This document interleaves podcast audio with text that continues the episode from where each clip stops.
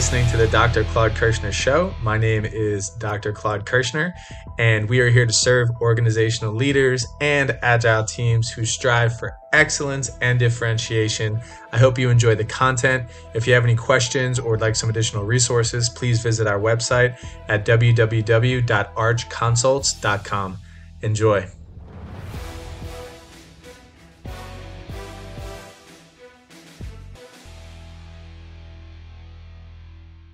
Empowering employees of some of the things that we're saying in our job descriptions or as a part of our culture, then we need to understand, what does a wide span of management mean? And why are these job titles being thrown around all the time? And why is power and authority being used to subordinate staff members? That is not a wide span of management. That is not a culture of autonomy. And that is not a culture of innovation and creativity. That is a stifling culture. We are going to talk about a great topic today, a fun topic, one that is near and dear to my heart, and that is the human-centric organization. Might title it something else, but I was writing an article yesterday on shared thinking and shared learning, and it just made me think about some of the environments that are being fostered out there in organizations versus what is being displayed through some of the job postings and through some of the publicity about these organizations. How I'm going to set it up is, if you can imagine, if you're looking online and you're looking for work or you're looking to partner with another organization, and some of the things that you see about this company, some of the outward facing marketing that they display is, they demonstrate their values. They demonstrate that they foster an environment of care for people. Maybe they put on some of their corporate social responsibility events, and they talk about the family values and employees that are autonomous and think independently, and their customer-centric nature to their organization. And these are great buzzwords, and these are great things to market about a company. It's great to market about an organization. But if you see that publicly, outward-facing, the question is the internal environment designed and set up to actually foster those things? Are we saying it? Are we putting it out there? And then how are we creating and designing our organizations around those concepts? And one of the most important things to, I think, understand when we set up this conversation is what is an organization? And the meaning behind bringing people together, it's doing work alone or doing work within independence doesn't get us to where we need to go. And it can't produce the desired effect that we want to have. If we want to be impactful and be influential, working with others is simply a better, more progressive, and a formidably more powerful task. And humans have been doing this not only in commerce, but in society for many, many years. So getting good at it is a challenge, and it's always been a challenge because we have humans involved. But the essence of an organization, and this is powerful to understand, is, in definition, a group of two or more people working together to achieve a common goal. And leadership is inspiring people towards accomplishing organizational goals. So leading an organization takes an understanding of what an organization is, which is a group of people. And then when you look at management, you're looking at planning, organizing, leading, and controlling for organizational objectives, for achieving a mission, vision, or purpose within that company. Some of the ways to go about this are obviously different, but what we want to try to do, and the meaning of this podcast and talk, and you can see in the background, I have this motivational series playing. It's called Motiversity. Is that human beings watch this? They want to be motivated. They want to be inspired. And there's 1.4 million views on a YouTube video just simply about words on a screen and images that help motivate people throughout their day. And why are we watching YouTube videos to motivate us to do things that are good, to do things that are right?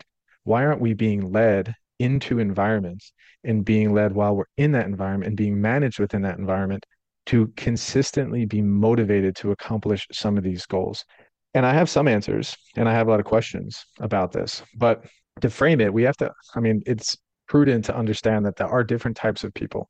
This is practical. There are people that are motivated to work, and there are people that aren't motivated to work. The McGregor theory, Theory Y, and Theory X lays it up pretty clearly. With Theory X, human beings just inherently dislike work. And in Theory Y, human beings actually enjoy the process of working with other people in collaboration to achieve a common goal. So when you look at some of the people within your organization, there are people there that do not want to be there.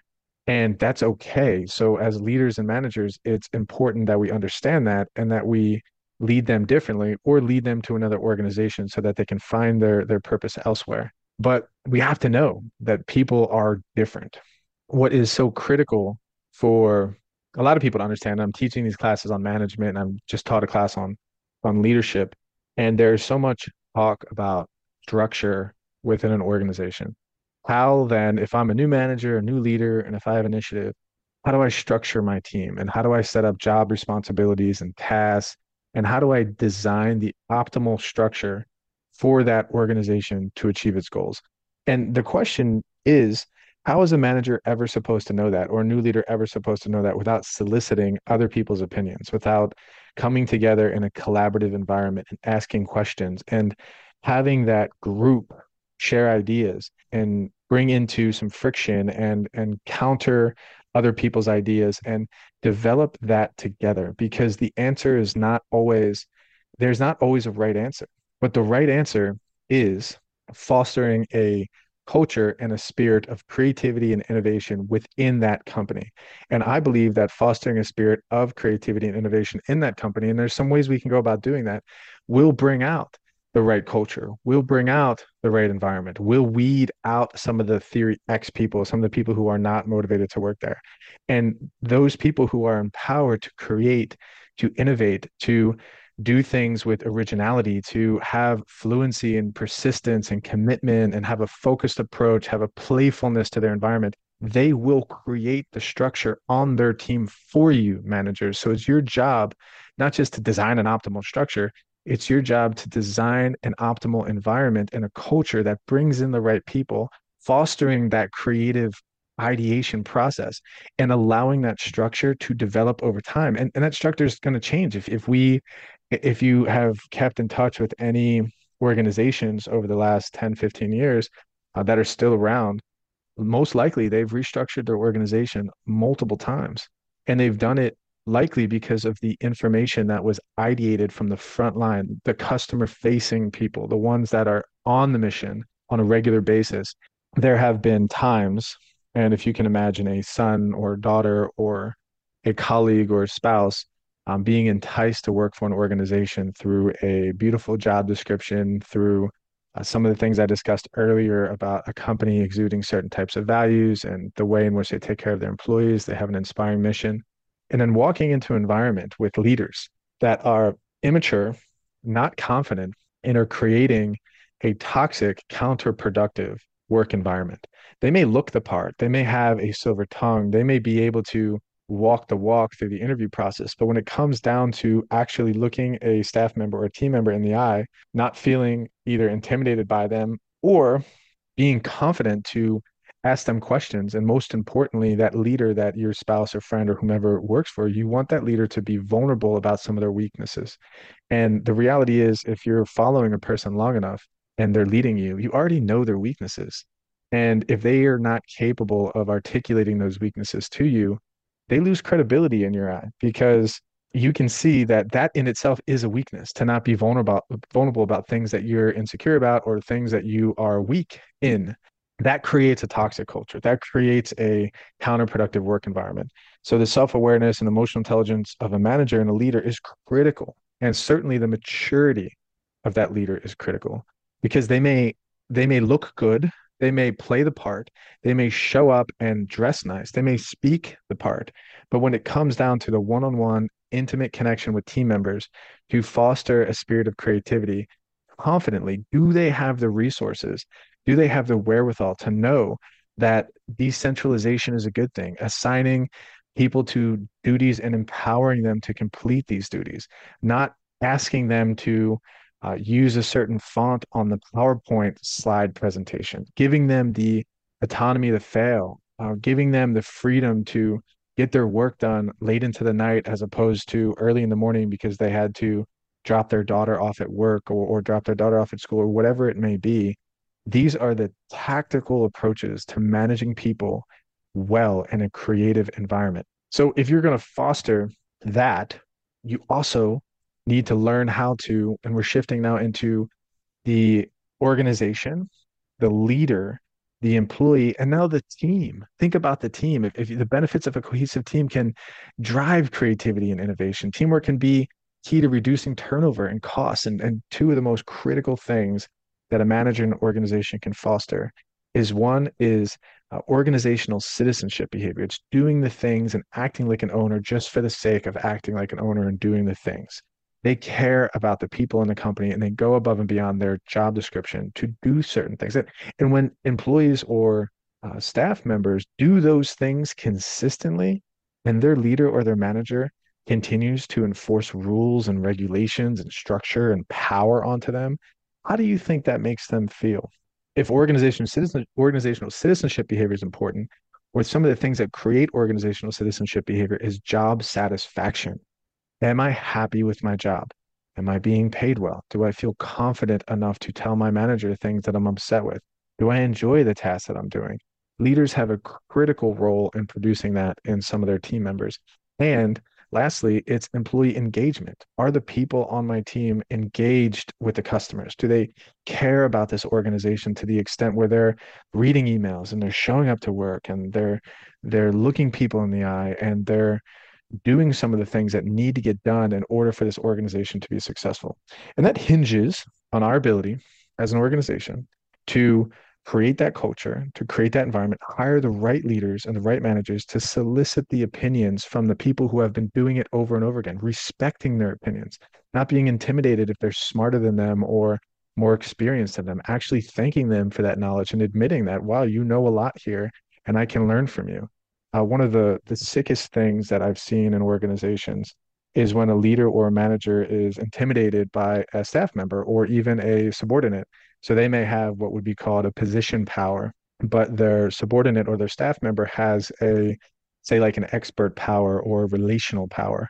They either know how to do something differently or better, or they know more people within the organization than that new leader or whomever that may be. And that new leader is so egocentric and so self-focused that they see that employee as a threat. And they either try to get rid of that employee or they try to subordinate that employee in front of other people. And they use power tactics, which can be really nasty. And that egocentric, narcissistic manager or leader can create the antithesis of the culture that we're trying to create. So teamwork, leaving the essence of teamwork is how do we foster this kind of teamwork? Work with customers to understand needs, to develop solutions. Is the team focused on a mission? Do they have a shared goal? Do they use technology effectively? Do they communicate effectively? Are there cross functions within the team? And then you think about this trend towards scientific management and this trend towards data and artificial intelligence and all of the different aspects of the organizational movement towards efficiency and effectiveness, utilizing technology, which is incredible because it could create productivity within our economy and generate returns for organizations.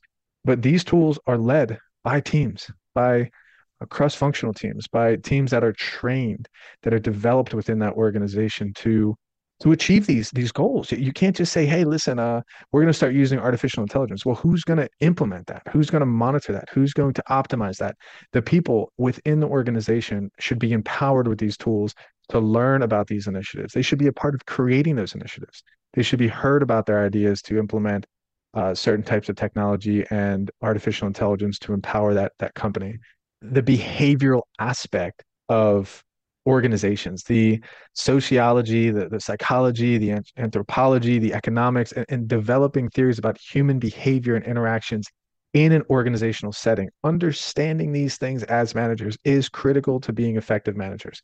If you're an introverted manager, if you're a narcissistic manager, if you don't understand how to empower other team members, you can learn these things.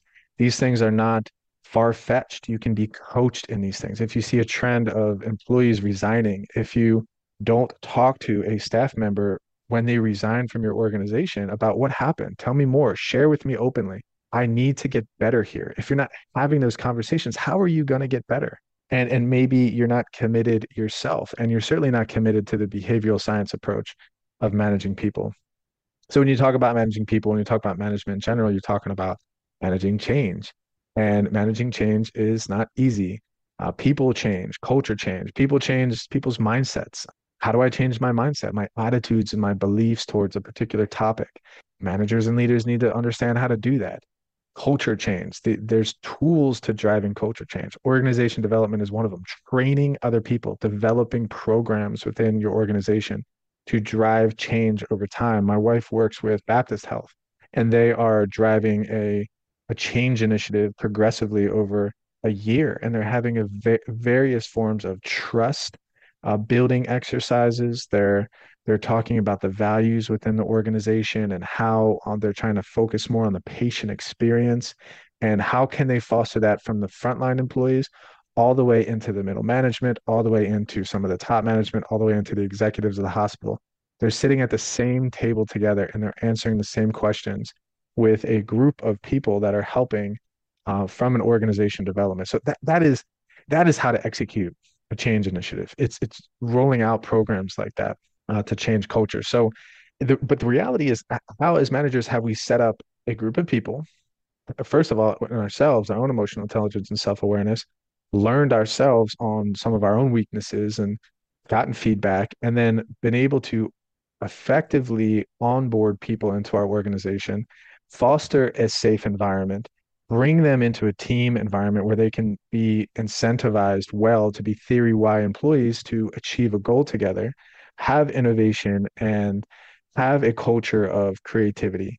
And then from there, how do we set up the structure, the formality of the organization so that people will inherently change? And this is where the more practical elements of this conversation will come about. In order to effectively create a structure, we have to understand the strategy of the organization, and the strategy of the organization will drive the structure of the organization. If the strategy is to be the best quality service provider in all of Florida, then that's obviously going to drive a training and development concepts into some of your structures. And you're obviously going to have a structure where you have autonomy and independence.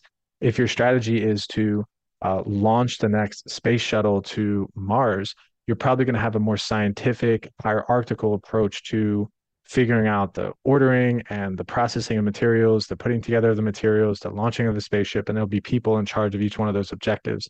And it'll be a little bit more of a hierarchical structure. So it's all about your strategy. But in order to do that, you have to have a job design. What is this job for? What are we looking to do? Why is that important? And you say, okay, is this job specialized? You have alternatives to job specialization. And then you have to think to yourself, okay, if we have these jobs and we have these people, how do we group them together in teams?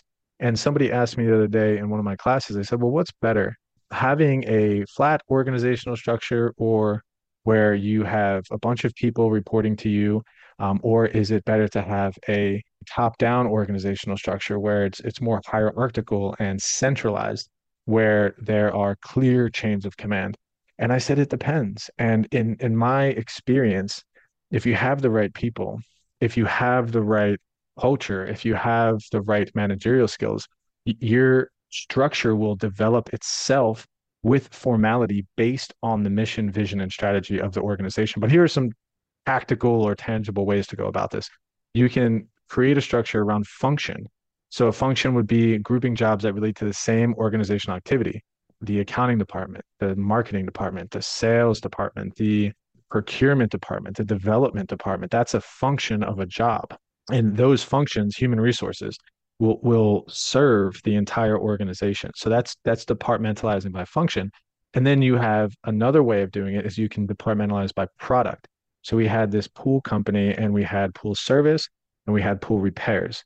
And we had a functional structure where we had support and administrators supporting both of those services. But what we could have done is we could have created a product departmentalization, say, okay, pool repair, you have a finance person, you have an accounting person, you have a customer service person, and then you have all of the different mechanics and dispatchers specifically for pool repair. So it's sort of its own department.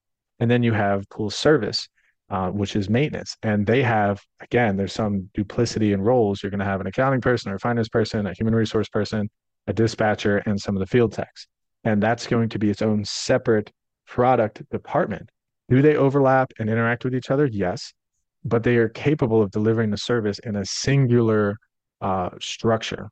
So it's an option. And the question is not, okay, which one do I think is going to be better as a manager or leader? No, it's which one works better for the customer and which one works better for the staff members based on their feedback and their input. They've been doing this for a long time. What do you think is easier? I've experienced that sometimes it's just as hard to serve a customer as it is to serve some of the internal constituents within the company, meaning it's hard enough to work with the lady upstairs to do, or the male upstairs to do the accounting bill. And it's more annoying to call them and ask them to send the bill out because you've done it 3 times than it is to call the customer, or it is to just do it yourself. Again, those are the things that you're going to learn by asking questions as a good manager and as a good leader based on strategy. You can also departmentalize by location. You can departmentalize by customer type, commercial customers versus residential customers. You could say you have a division in Fort Lauderdale and you have a division in the Keys, and they operate separately. Just another way to departmentalize. Once you departmentalize, so now, I mean, there's a lot in this conversation, but what I'm trying to get these leaders and managers to do, if they listen to this podcast or whatever, is to understand that we're marketing these organizations with great values and the job descriptions look awesome. And we onboard them through this wonderful HR process. And then we bring them into an organization, and all of a sudden it's a 180. All of a sudden it's, wait a minute, the manager isn't even here. He was talking to me more during the interview process than he was in the first week at work. It doesn't seem very nice. He's not treating people with respect. There's a culture here of toxicity. And that's what we're trying to avoid. And we're trying to keep a consistent growth of our organization, our working together to achieve common goals, our leadership of inspiring people to achieve organizational goals, our management of planning, organizing, leading, and controlling, and doing it in a way that's humanistic, human-focused, creative, innovative, understanding change, understanding people and some of their needs, understanding the differences between Theory Y, Theory X, understanding different personality types. Once we have that, we implement a structure that we think works for our strategy, and then we have to delegate. And what are we delegating? And do we have authority when we delegate certain things? And when we delegate, do we delegate the authority along with delegating the job function or delegating the task? Do we have accountability? When you delegate something, they need to have responsibility, authority, and accountability when you delegate something. And sometimes I see managers or leaders delegate something to a staff member that does not have the authority to accomplish that particular task. And if a staff member goes back to the manager and says, hey, listen, I tried to do this, but I couldn't because somebody was in my way. Can you help me? And they say, well, what do you mean? I can't help you. Well, how am I supposed to do it? You're setting me up for failure. Or worse yet, if they say, hey, I've run into this roadblock and so-and-so Janet in the office isn't helping me because I'm not her boss. And you go to your leader and say, hey, can you help me? And they say, well, she's not supposed to listen to you.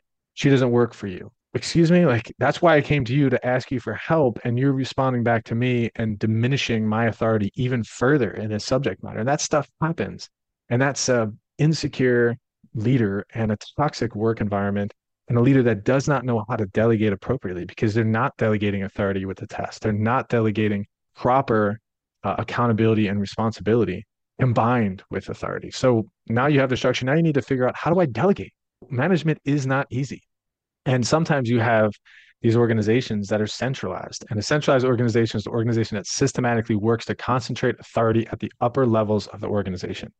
And if you are like me, I will never and can never, I'm putting this out there, work for an organization that keeps authority at the top, that does not understand that it's counterproductive for an organization to concentrate authority, because it takes the employees and they may bring their brain to work, but they're not bringing their heart to work. They're not bringing their personal connections and their personal relationships because they don't feel like they have authority to accomplish something. Therefore, if they were to get something done, the recognition or the benefit of that getting something done is just going to go to the people up top that are hoarding that authority. So for some, maybe you can work for an organization that's centralized. For me, no. Every organization that I've ever ran was decentralized. You give the jobs and the authority and the accountability to the middle managers, and you grow them and foster them to create better leaders, better managers out of them through learning, through that responsibility and through that authority. Sorry, if someone was to come to you and say, hey, can you do this for me? yeah, I can do that for you, but I've given that authority to so-and-so. So let me go to so-and-so and ask them if they can do it. That would say, you know what? Thank you. I'm empowered by that. The worst thing you could do is do it for them. And the person that you gave that authority and responsibility to finds out you did it and is saying, what the heck? That's something that I'm supposed, or how come you didn't tell me about that? So a manager or leader that is deferring some decisions to others, depending on what that decision is usually a good manager or a good leader that knows how to lead people. A manager or leader that has all the answers, that does all the work, is not really a manager or a leader of anything but themselves. So there are times, don't get me wrong, where decisions need to be made by the leader, where management needs to gather information and make a decision based on what everyone said and needs to own that. But most of the time in most organizations, those decisions can be decentralized and delegated to others. So that goes with the span of management. Do you have a wide span of management? Are there people here that feel empowered, that feel as if they're managing something? Even though they may not have anyone working for them, they believe that they have resources and capabilities and authority to get things done, versus a narrow span of management where desperation of subordinates. Manager has additional tasks, high level of interaction required between manager and workers, high frequency of new problems. I mean, this is good for a narrow span when there are high frequencies of problems, but a more wider span is standard operating procedures, is high level of competence in managers and workers. I mean, I'd rather work in an environment with a wide span of management than a narrow span of management. Starting from the beginning, if we're truly trying to foster a autonomous work environment with a culture of creativity and innovation, and we're empowering employees of some of the things that we're saying in our job descriptions or as a part of our culture, then we need to understand, what does a wide span of management mean? And why are these job titles being thrown around all the time? And why is power and authority being used to subordinate staff members? That is not a wide span of management. That is not a culture of autonomy. And that is not a culture of innovation and creativity. That is a stifling culture. So managers need to understand that. So, you know, there's advantages and disadvantages to having certain teams. You know, self-managed teams is this big concept now that's going on out there. It boosts employees' morale, increases productivity, aids innovation, reduces employee boredom. Some of the disadvantages of self-managed teams are there's additional training costs. Teams may be somewhat disorganized. Conflicts may arise. Leadership role may be unclear. If your team is self-managed, there are great things and there are not so great things. But leaders and managers need to understand that we should move towards self-management teams. We should move towards a wide span of management. We should move towards an organization of creativity and innovation. We should move towards Theory Y staff members and not Theory X staff members. And we should root out some of that counterproductive and toxic work behavior out of our organization through sound organizational leadership and management practices. Another concept that I wanted to kind of put out and make sure is clear is this concept of shared learning and this concept of collaborative knowledge, and creating a place where people feel free to give feedback and bring in their unique experiences from the past, their unique perspectives, how they see things, and bringing that to a place where they can bring that together and share constructively. There's a story in a book about how this author was asking people in a crowd to guess the weight of a calf once it's slaughtered, like just the meat of a calf. And everybody in the room, there were some people with experience, some people that didn't have experience as butchers or whatever, they could have guessed it correctly, but nobody in the room came even close to guessing the right answer. It's like 1,200 pounds or something like that. But collectively as a group, if you averaged in every single answer, it was 1 pound off of the exact right answer. So this is a story that fosters the creative process of groups together and the power of taking individual ideas and summing them together to get the right answer, to make the right decision, and to get a variety of different perspectives of people's walk in life, people's experience, people's educational knowledge, and pulling that together in a concept called shared learning or collaborative learning, so that we can make the right decisions, so that we could foster the right culture, and so that we can continue serving customers, serving delighting and amazing customers around the resources and specialties that we have in our organization. Teamwork, organizational culture, change management, people, a humanistic culture. These are all things that as leaders and managers, if we're publicizing these things in our job descriptions and we're wanting our organization to represent these things within our values, that we have to know what they are, number one, and we have to know the tactics to actually create them. And it starts with the leader. As Craig Groeschel says, as the leader gets better, everybody gets better. So how then are we doing this? Are we training managers and leaders to know this, implement this, and execute on these organizational tactics? Thank you so much.